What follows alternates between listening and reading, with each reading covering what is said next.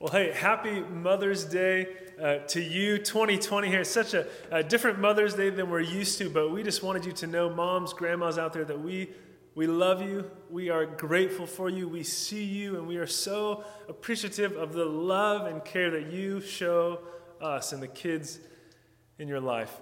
It's such a, a, picture of God's love, God's sacrificial love for us. We see it so clearly in your sacrificial love. We know it's not easy to be a mom, as this video just showed us in such a fun way. There's so much you do that we, we can never quite repay you. And so we just want to say we love you, we see you. Uh, thank you. We just hope and pray that you have such a sweet day with your family, uh, celebrating that you feel appreciated, that, uh, yeah, there's just a special time for you today and know that God sees you and uh, is at work in you. We also want you to know that, hey, we have a special little thank you. We'd love to give uh, each of you a little gift card to a local coffee shop. So, moms, we know you need that espresso. There's so much. We want to keep you going. And so, we just want to say thank you. So, if you fill out the connection card there at the top right of your screen, just let us know that you're with us. We'd love to be able to send you out uh, a little gift card just to say thank you. So make sure to do that. Uh, also, hey, if you're here this morning and, and, and Mother's Day uh, is, is a painful day for you, I know that uh, for many uh, people who have either lost moms or, or, or children or have um, wanted to be a mom and, and, you're not, we know that this day could, could stir up a lot of uh, heartache for you. So we just wanted you to know as well that, that we see you, that God sees you, that we love you. And we're going to be praying for you as well, that you'd sense God's comfort and peace with you. Would you join me in a word of prayer for our moms? Father, we want to say thank you for uh, the mothers that you have given us, and the grandmothers, and these strong women who have, have shown us your love, who have sacrificed so much to meet our needs, to form us and shape us into the people that we are today. God, we praise you for them. We pray that you would bless them.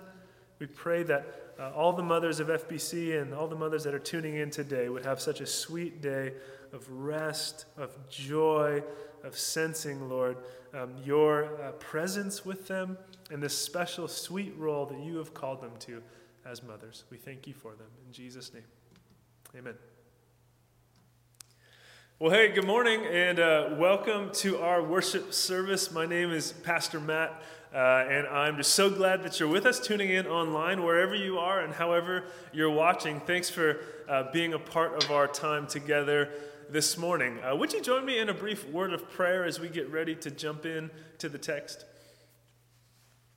Father, we love you, and we, uh, we thank you for a chance to sing to you, to pray to you, to now look to your word, and we just ask, Lord, for your help. Would you teach us? Would you guide us? Would you uh, change us by this time uh, spent in your word with you. God, we give you this time. We love you. In Jesus' name we pray. Amen. Well, hey, uh, last week we kicked off this new sermon series in the book of Ruth, this fabulous short little book in the Old Testament where we are introduced to two widows who have fallen on hard times, one especially named Naomi. If you were with us last week, you saw how she lost her home, she lost her husband, she lost her sons, no grandchildren, basically no hope for a future. I mean, it's a real train wreck of a story. And in the midst of all this pain, all this loss, Naomi also lost her belief in the goodness of God. She takes a look at the devastation in her life and she concludes you know what? God must be against me. God must be against me. He's emptied me out. God has made my life bitter. I mean, sure, God is powerful, but is He really good? I mean, do I believe, based on my life and how it's gone, do I believe what they taught me in Sunday school?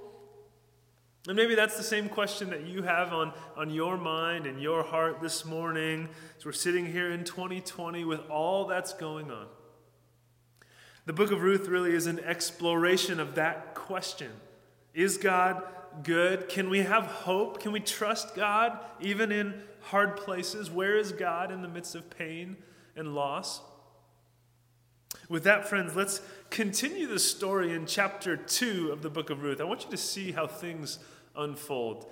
Chapter 2, verse 1 starts like this. It says, Now Naomi had a relative on her husband's side, a man of standing from the clan of Elimelech, whose name was Boaz. And Ruth, the Moabite, said to Naomi, Let me go to the fields and pick up the leftover grain behind anyone in whose eyes I find favor. And Naomi said to her, Go ahead, my daughter.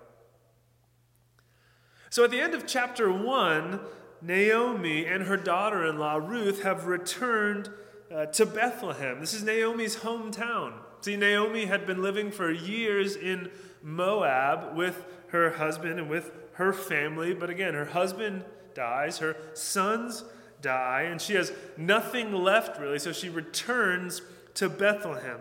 But Ruth is by her side. And you see now that these two widows back in Bethlehem have to figure out a way to survive. They have to figure out a way to get some groceries. They need a plan. And we see that plan begin to unfold in verse 2. Ruth says, You know what? Hey, I'm going to go by uh, some of the nearby grain fields and see if I can uh, pick up some of the leftover grain as the people are working. You see, this is actually a provision that God has made for the poor and the needy in the Old Testament. God shows his heart for the poor in the book of Leviticus, chapter 19, where he commands actually that if you own a field, you are not to just uh, strip all of the wheat and all of the barley from your field. Instead, you were to leave the corners and the edges of your field untouched so that those who were poor, those who were in need, could go to your field and pick up grain. And they could have food. This process wouldn't be without risks. You see, especially for Ruth, who the text tells us is a Moabite, it reminds us that she's a foreigner. It reminds us that she's not in her homeland. It would be slightly risky for her to do this, but this is the only chance that they have. They're depending now on this provision. And so, Ruth goes out, verse 3. So she went out, entered a field, and began to glean behind the harvesters. As it turned out, she was working in a field belonging to Boaz, who was from the clan of Elimelech. Just then, Boaz arrived from Bethlehem and greeted the harvesters. The Lord be with you. The Lord bless you, they answered. Boaz asked the overseers of his harvesters, Who does that young woman belong to? And the overseer replied, She is the Moabite who came back from Moab with Naomi. She said, Please let me glean and gather among the sheaves behind the harvesters. She came into the field and has remained here from morning till now, except for a short rest in the shelter. So Boaz said to Ruth, My daughter, listen to me. Don't go and glean in another field. Don't go away from here. Stay here with the women who work for me. Watch the field where the men are harvesting and follow along after the women. I've told the men not to lay a hand on you, and whenever you're thirsty, go and get a drink from the water jars that the men have filled. At this, she bowed down with her face to the ground, and she asked him, Why have I found such favor in your eyes that you notice me, a foreigner? Boaz replied, I've been told all about what you have done for your mother in law since the death of your husband. How you left your father and mother and your homeland and came to live with a people you did not know before. May the Lord repay you for what you have done. May you be richly rewarded by the Lord, the God of Israel, under whose wings you have come to take refuge. May I continue to find favor in your eyes, my Lord, she said. You have put me at ease by speaking kindly to your servant, though I do not have the standing of one of your servants. So we see, as the story unfolds, that Ruth ends up in a field that belongs to a man named Boaz. And Boaz shows incredible kindness to her. He essentially says, Hey, Ruth, look no further. Don't worry about going to other fields. I want you to stay here. I'm going to take care of you. Take all the grain that you need, gather it freely, get water when you're thirsty. He basically tells his workers, Hey, don't bother her. Let her take whatever she wants. Don't give her a hard time. And Boaz, as we'll explore further, is showing uh, incredible kindness over and over again, kindness upon kindness to Ruth. And we see in verse 3 a key part of this story, though, think with me. How did this all begin? All this kindness, all this blessing from Boaz, how did this all start? Look back at verse 3. It says, So she went out and entered a field and began to glean behind the harvesters. And as it turned out, she was working in a field belonging to Boaz.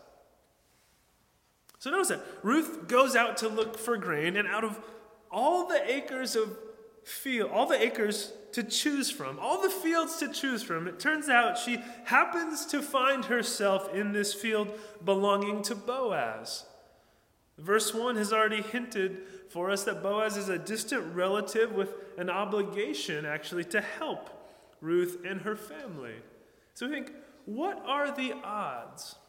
Or maybe your translation says she just happened to find herself in this particular field. It just so happened that she stumbled upon Boaz's field, who just so happened to be a relative of her, who would show kindness to her and actually would, would bring hope and redemption into her story as it unfolds.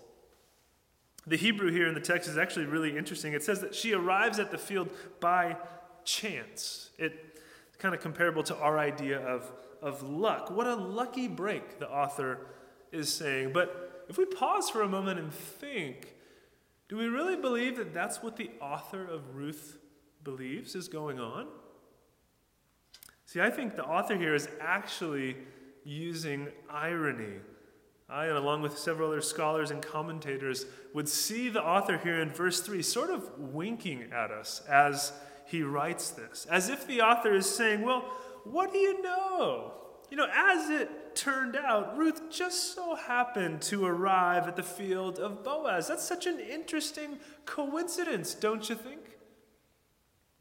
Some translators will look at this Hebrew and actually say it says that chance chanced upon her. And this is actually, I believe, the author's way of creatively telling us that this, in fact, is not a coincidence at all. This isn't just chance, it didn't just happened this way. This is God's sovereign work. This is God's hand providentially guiding the steps of Ruth to just the right field, belonging to just the right man at just the right time. See, someone once said that providence is coincidence in disguise. And God's providence is seen in big moments like this with Ruth, with, which makes us realize that in the small moments as well, God is there guiding us and at work. Think about this dynamic, though.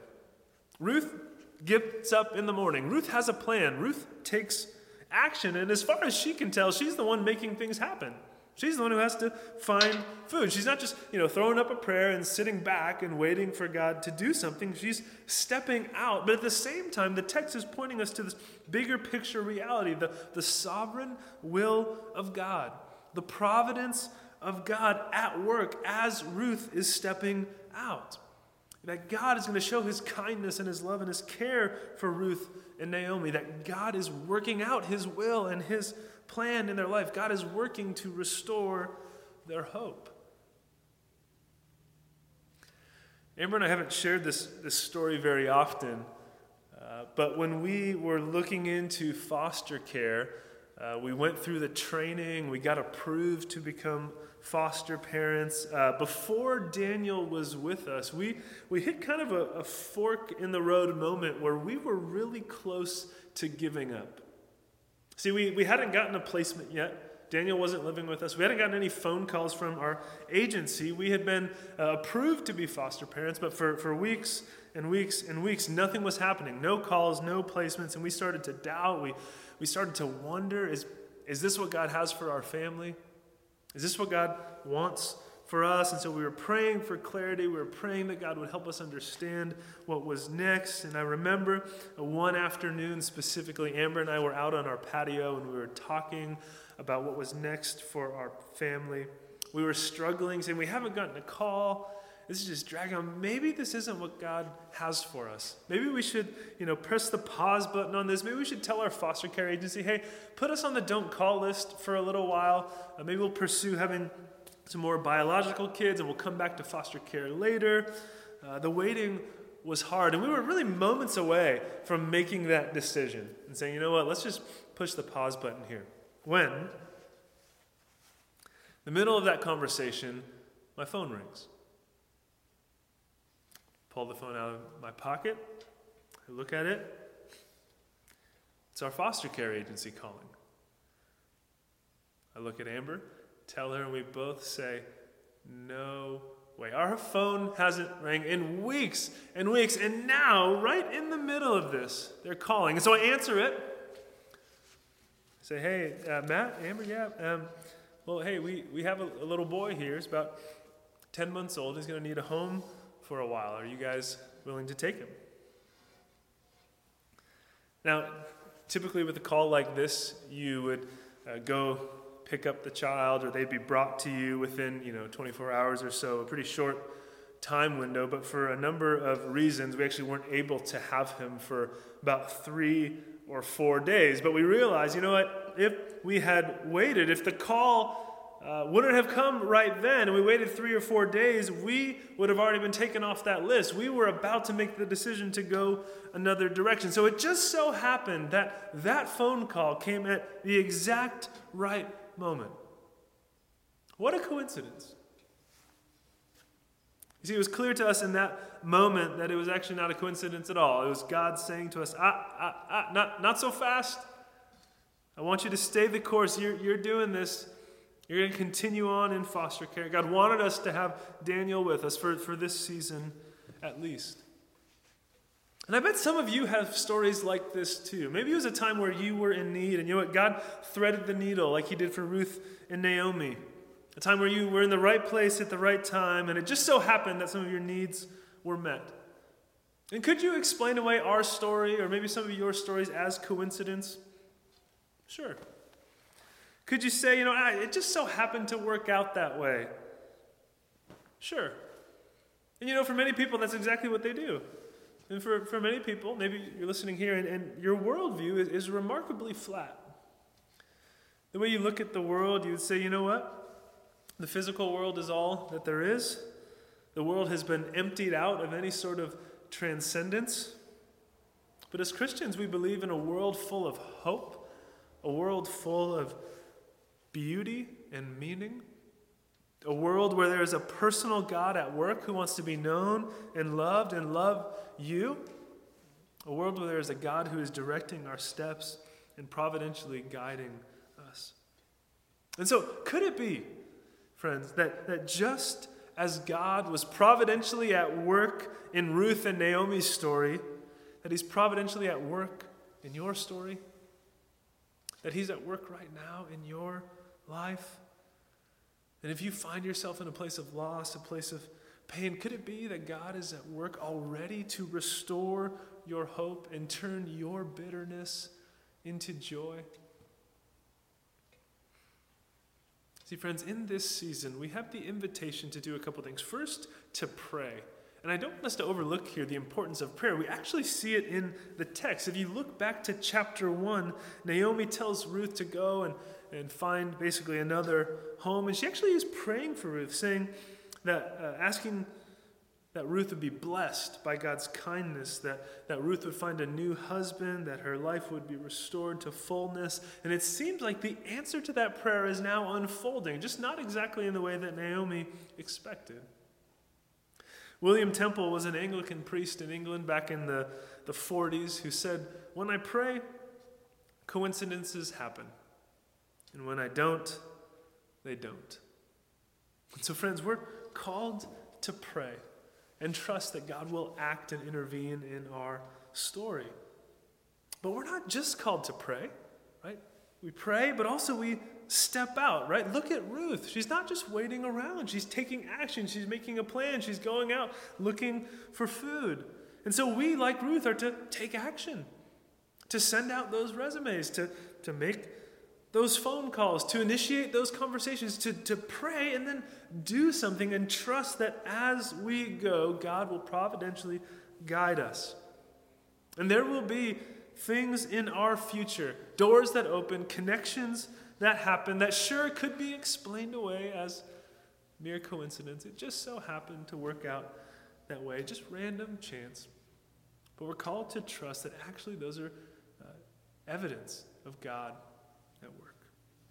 And when we start to see God at work, connecting the dots, even if it's in small ways, our hope can be restored because we see that God's not done with us. So Ruth just so happened to end up in Boaz's field, and we see Boaz's kindness. We already saw this a little bit. Verse 8 and 9 says, Boaz said to Ruth, My daughter, listen to me. Don't go and glean in another field. Don't go away from here. Stay here with the women who work for me. Watch the field where the men are harvesting. Follow along after the women. I've told them not to lay a hand on you, and whenever you're thirsty, get a drink from the water, the jars the men have filled. So say, stay in my field. I'm going to protect you. If you're thirsty, get water. Stay with my workers. They're going to take care of you. And then the story unfolds, verse 14. It's time for a meal. It says, At mealtime, Boaz said to her, Come over here, have some bread and dip it in the wine vinegar. When she sat down with the harvesters, he offered her some roasted grain, and she ate all that she wanted and had some left over. So she has bread and wine vinegar, a little, little lunch feast here, some roasted grain on the menu. It's like an all you can eat buffet laid out for her. I mean, how long has it been since Ruth has enjoyed a meal like this? I don't know. Then the rest of the day, verse 15, as she got up to glean again, Boaz gave orders to his men let her gather among the sheaves and don't reprimand her. Even pull out some stalks for her from the bundles and leave them for her to pick up. Don't rebuke her. And so Ruth gleaned in the field until evening. Then she threshed the barley she had gathered, and it amounted to about an ephah. She carried it back to town, and her mother in law saw how much she had gathered. Ruth also brought out and gave her what she had left over after she had eaten enough. So the rest of the day unfolds, and again, Boaz says, Hey, let her have whatever she wants. In fact, make it even easier for Ruth to take home some food. Right? Leave some of your own stocks, he says to his workers, on the ground so that she can pick them up easily. And Ruth goes home loaded, full, with a full stomach and, and full bags. Verse 17, she takes home an ephah of barley, which could be roughly uh, 30 pounds. This would feed these two women for, for weeks. I mean, if she were to keep this kind of pace up, uh, her and Naomi would be set for months and months and months and months and months and months. So Boaz shows protection, provision, kindness over and over again in chapter 2. He's going above and beyond what the law would require. And note the connection to prayer here also. Verse 11 and 12. Boaz replied when Ruth is asking him, Hey, why are you being so nice to me? Boaz in verse 11, I've been told all about what you have done for your mother in law since the death of your husband. How you left your father and mother and your homeland and came to live with the people you did not know before. May the Lord repay you for what you have done. May you be richly rewarded by the Lord, the God of Israel, under whose wings you have come to take refuge. Do you see his prayer here essentially? May the Lord repay you. May God reward you. May God bless you. He believes that God will take care of Ruth because she has taken care of Naomi. And then we see God responding. God blesses Ruth. God's rewarding. She's going home full. They have food for weeks and on and on. How? How does God do this? God answers Boaz's prayer by using Boaz. You see that? God answers Boaz's prayer for Ruth by using Boaz. So, have you ever considered that God wants you to be the answer to some of your prayers? Have you considered that as you are moved by the needs around you and you pray for those who are hurting, you pray for people and pray for specific situations, that God may be, in fact, uh, leading you to step out and meet some of those needs? And God might use you to answer some of those prayers. Friends, we talked about this last week. God wants to show his heart through your hands. God wants to show his kindness to those in need through acts of loyal love by his people, people like Ruth, people like Boaz here in chapter 2. My old boss and mentor and pastor and friend, uh, named Jeff in Colorado once shared a story about this. He and his wife had just moved to Pagosa Springs, small little town, mountain town in Colorado, to plant a church fresh out of seminary. And shortly after arriving there, their first child was born premature. And so they racked up a tremendous amount of medical bills, and their portion was about $4,500. But they had no way to pay these bills. They'd taken them everything they had just to get to Pagosa Springs. Uh, they didn't have much money at all, had no idea how to pay those bills. The pressure built up, and as the pressure built up, bitterness in Jeff's heart began to build as well. He said, God, I'm doing your work. I'm a pastor. I'm planting a church. This is all for you. Why has my life taken this sort of turn here? How in the world are we going to get out of this debt? It's crushing. They were part of a small group, and so they, they mentioned this to their small group, just the need. Hey, would you pray for us? They didn't mention specifics of the amount that they needed. Someone in that small group had a, a brother in law who was visiting from out of town. He was visiting from Texas, and this man who was in Jeff's small group mentioned to his brother in law what was going on. And it just so happened that this man's brother in law knew some people uh, back at his church in Texas who had mentioned that the elders were actually looking for a way to help someone in need. Their church was praying for and actively looking for someone in need that they could help. They felt God was putting it on their heart to reach out in some way, but they didn't know what that need was. A couple days later, after Jeff's small group took place, Jeff got a phone call from an assistant to the lead pastor at this church in Texas. The church was called the Austin Stone Community Church. It's a pretty big church, pretty well known church now, but at the time it was only a couple years old. The lead pastor there was Matt Carter, and his assistant called Jeff and said, Hey, we've, we've heard about your need and we want to help.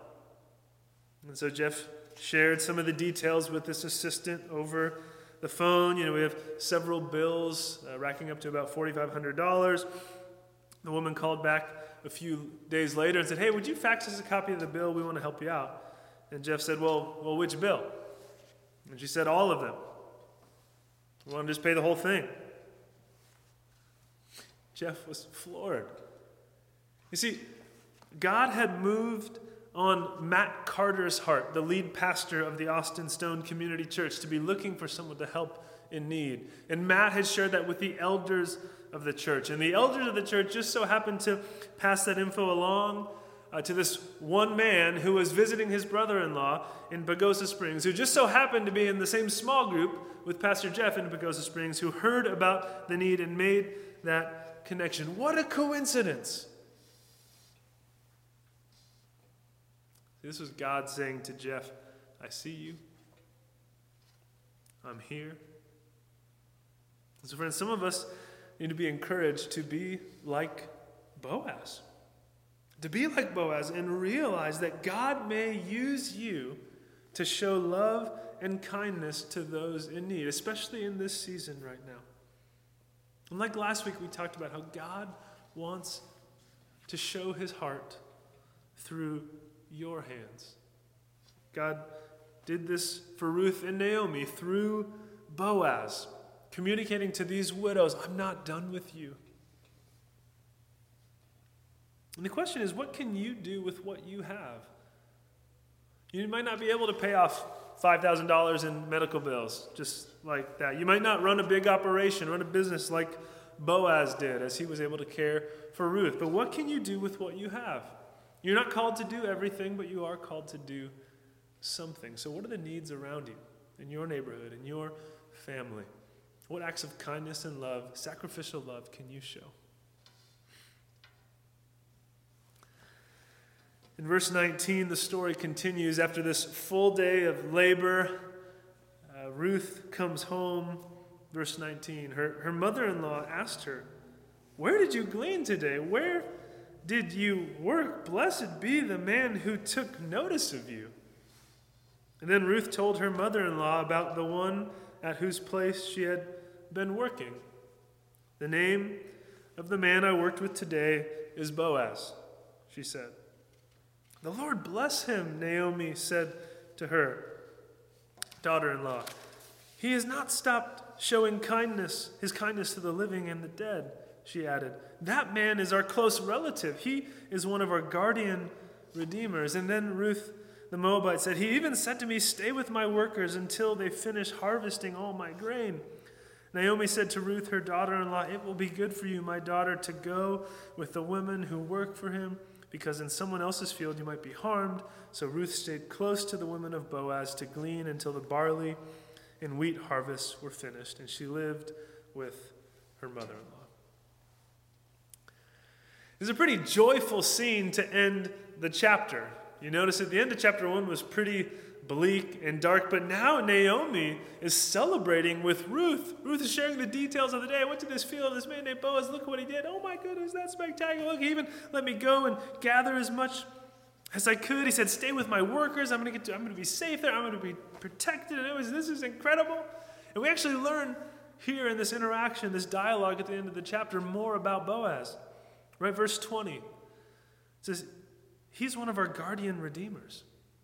See, Naomi knows who Boaz is. She says, Oh, he's actually a relative of ours, a guardian redeemer, maybe a kinsman redeemer, is the language that you've heard before as we look at this book. This was a man who had the responsibility to care for these family members who would redeem potentially lost property, who would possibly raise up offspring to carry on the family line. Was someone had a responsibility, an obligation to care for the needs of family members. And so here, then, immediately, our hope is stirred.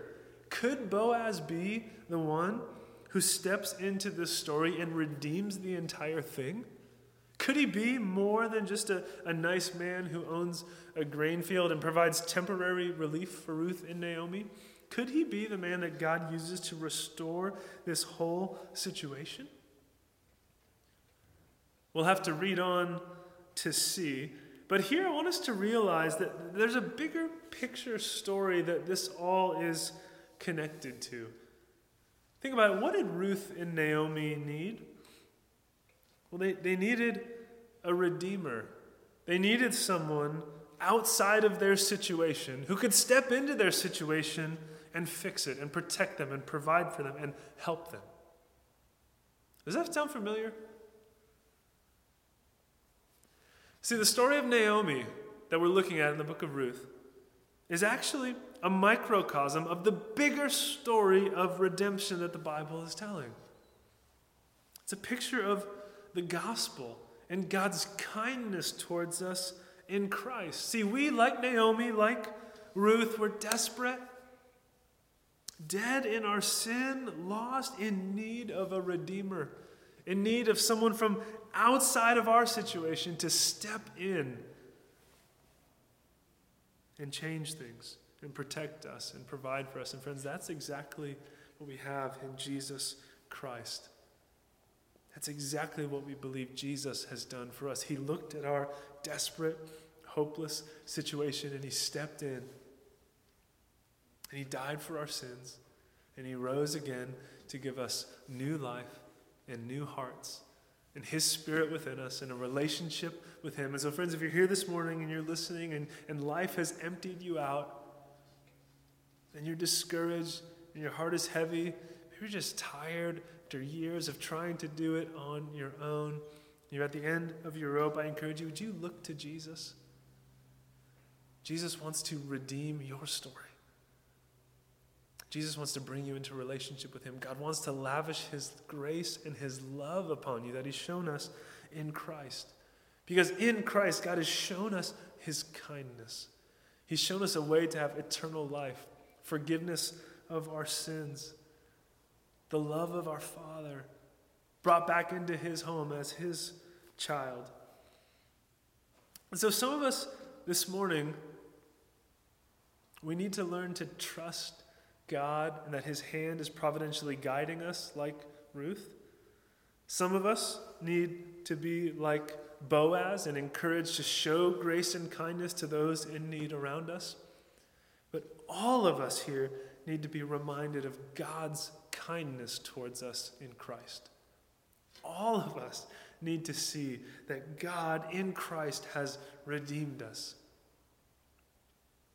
forgiven us, restored us, both now and given us eternal life with Him forever. So I invite you, if you're here this morning, if you're here this morning, if you're with us, if you're watching, and you haven't put your faith in Jesus, I invite you to turn to Him in prayer now, to turn from your sin, to cry out in faith to Him.